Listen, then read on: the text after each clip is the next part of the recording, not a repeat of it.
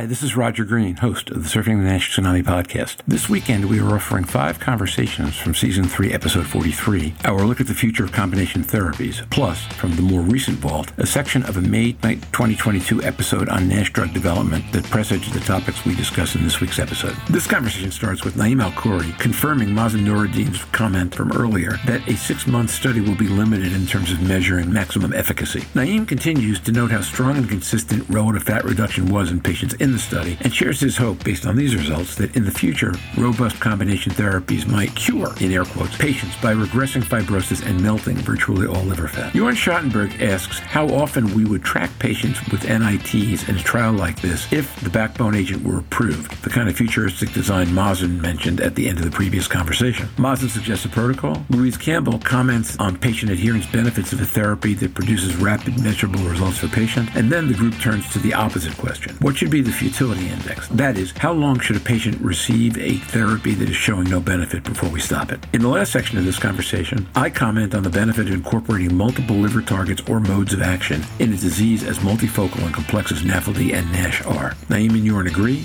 and add comments of their own. This conversation considers in broad terms the practical, clinical, and commercial issues that will frame the future of frontline drug development for the entire range of NASH patients, focusing both on drugs and, in a sense, diagnostics. It leaves a great deal for all of us to ponder. So sit back, listen, enjoy, learn, and when you're done, join the dialogue on our LinkedIn and Facebook discussion groups.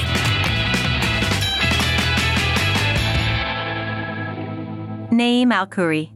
Mazen, I totally agree that the duration was short, and uh, we see that even with the weight loss with semaglutide, about 7 to 8%, as opposed to 16, 17% that we saw in the step one program. This was, you know, with the higher dose 2.4, which was indicated for obesity. So we, you know, again, we anticipate that these patients will continue to lose weight, and maybe that will enhance efficacy. Uh, the other point is when we looked at other fibrosis biomarkers, including ELF and MR elastography, we did not see a signal. But again, I think this has to do mainly with the duration of the study. So six months, you know, to see change in MRE is probably too ambitious and not realistic. Um, I think, you know, the exciting thing for me is to see rates in the 90% and that 30% relative reduction. And really, I'm hopeful that we get to a point with these combination therapies that we start talking about a cure for NASH in some patients uh, where there's really no evidence of the disease disease whatsoever, where there's not enough liver fat to call it NAFLD, where the ALT and the AST are normal and the liver stiffness is back to a normal range. And we can tell, you know, some of these patients that, hey, at least for the time being, it seems like there's not anything to call NAFLD anymore. So that's the hope in the future. Jorn Schattenberg. That's great. I'd like to revisit Mazen's comment on the futuristic aspect of this trial. And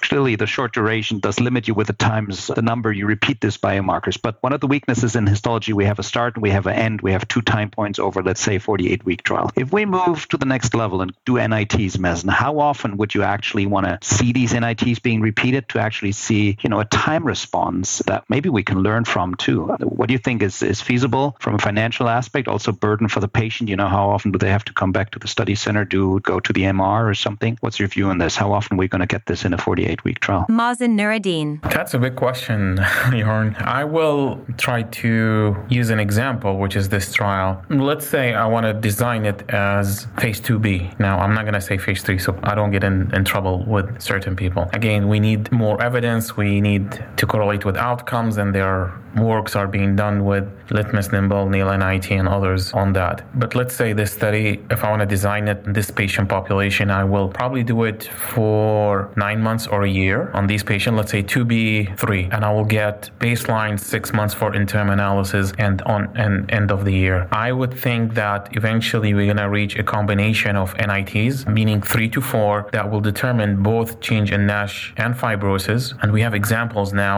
Again, I'm not trying to sell anything or biased toward anything, but let's say MAST or FAST, we get them at baseline, six months interim analysis, and then end of the trial, and show that multiple NITs are heading the right direction. And many of them now are showing correlation with outcomes. And we can show eventually that the improvement in these NITs lead to improvement in outcomes. And I think, and realistically, from cost uh, standpoint, I think three time points within a year could be sufficient eventually. Of course, with smaller trials with a proof of concept that you really want to see the needle moving on anything or not, you might condense that with shorter duration and more NITs to have more confidence in this trial or the MOA. Louise Campbell. I think you also, Naeem, when you were talking, actually showed a really good benefit in or reduction in the AST, ALT, and FibroScan over that short period. I think the ability to show real time results to patients short term really is a motivator to continue lifestyle modification in addition to the medications and to stay on the trials, but also in going futuristic to be able to engage people in standard of care as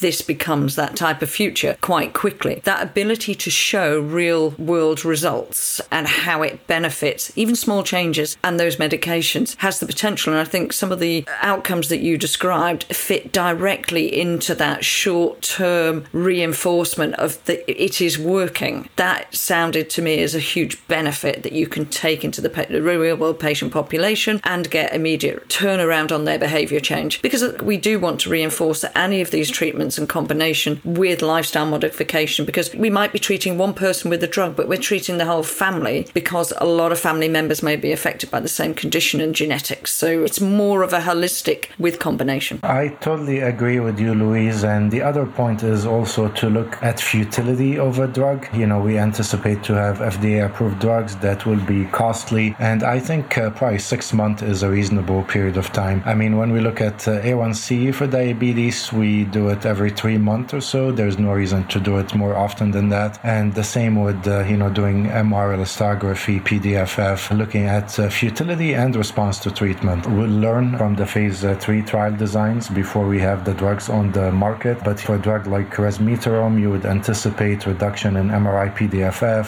ALT, lipids, and you're going to have patients in clinic that you assess at six months and don't see any of the above. And in that case, the, the drug is futile and there's no reason to continue if you're not reducing your liver fat and your ALT is the same as you started. And I think six months is fair. Anything less than that would be too short. And then you see some promising efficacy at six months, you said it also earlier that we have to make sure that that response is not plateauing and that we continue to see improvement at one year. And then maybe after that, we start doing yearly assessments. Of course, patients with cirrhosis will need different monitoring. This is for non cirrhotic patients. Can I just ask um, on the futility question? If you were to be able to look back in the clinical trials that you're doing now to pick up clear signs of futility at an earlier time point, would that be a benefit given the cost of these medications? Yeah, I think it's absolutely needed to realize also when to say a medicine is not working because when we look at the histologic response, for the most part, we're between 20 to maybe 60% response, whether you're looking at NASH resolution or fibrosis improvement. So there would be non responders, and this is easy with the medicine like semaglutide, right? If you've been on it six months and you haven't lost weight, probably it's not going to be effective as a treatment by itself. I think with resmetirom, we're learning the importance of MRI, PDFF, and with every drug, there will be a combination of biomarkers, as Mazen said, that will help us decide when the drug is working and when it's not. But we have to think about it both ways. Obviously, we want the drugs to work for everyone, but also we have to think about the cost to the healthcare system. Tonight, first of all, you described this as your baby. At the risk of sounding like I'm saying something facile, your baby's really beautiful. This is a beautiful baby. Having spent my life in a whole bunch of drug areas, none of which were NASH, there are some underlying principles here that make a ton of sense. When you look at the pharmacokinetics of drugs, it turns out that the level that you require to get to peak efficacy is whatever it turns out to be, or significant efficacy. And then above that, the rate of safety and side effect issues rise a lot faster than incremental efficacy does. So there is a compelling logic that goes if I can use lower doses of three different medications, that that should have the effect you noted on safety and side effects in addition to whatever value it has for efficacy. And I think that's great, number one. Number two is I remember the first time I saw a map of the liver in the context of NASH, I was struck by exactly how many different places there are that you can attack. We talk about the idea of taking shots on goal. The problem is the liver has 8, 9, 12, 15 different goals. You're not going to want to shoot four pucks at the same place. You're probably going to want to invest in uh, three, four, five different therapeutic targets. So if you can do that at low dose, then you wind up with a safer world and you wind up with a better shot at meaningful efficacy because not you don't need to hit every target with every patient. But you know, when you talk about a 95% estimate in three, that says to me that you're getting getting at least one strike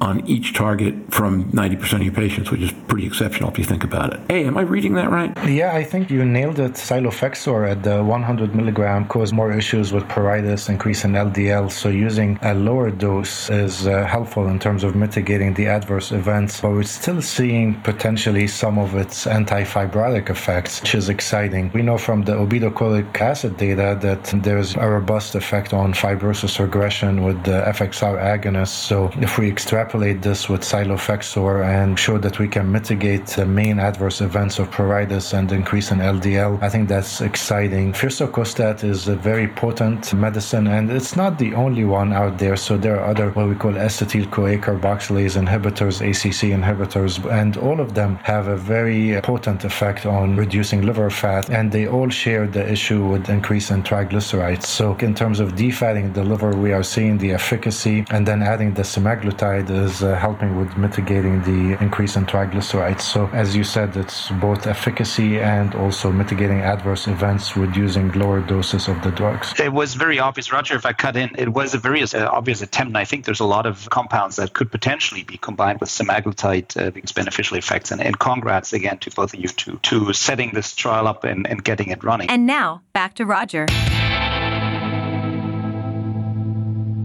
We hope you've enjoyed this recording. If you have any questions or comments about the content of this conversation or the entire episode, please send an email to questions at surfingnash.com. The next three weeks will be devoted to previewing and then covering the Paris Nash meeting and the EASL NAFLD Summit. September is a brutal month for travel schedules and, as a result, podcast scheduling. We'll be using some hybrid episode designs, and both Jorn and Louise will miss some episodes. I'll be here for all of them. It will be a challenge and a bit of a wild ride for me, but if you know me by now, you know I love a challenge. So stick with us as we move through the month. If you're in the U.S., enjoy Labor Day. Wherever you are, enjoy the transition to what we hope will be more temperate weather. Stay safe and surf on. We'll see you on podcast. Bye bye now.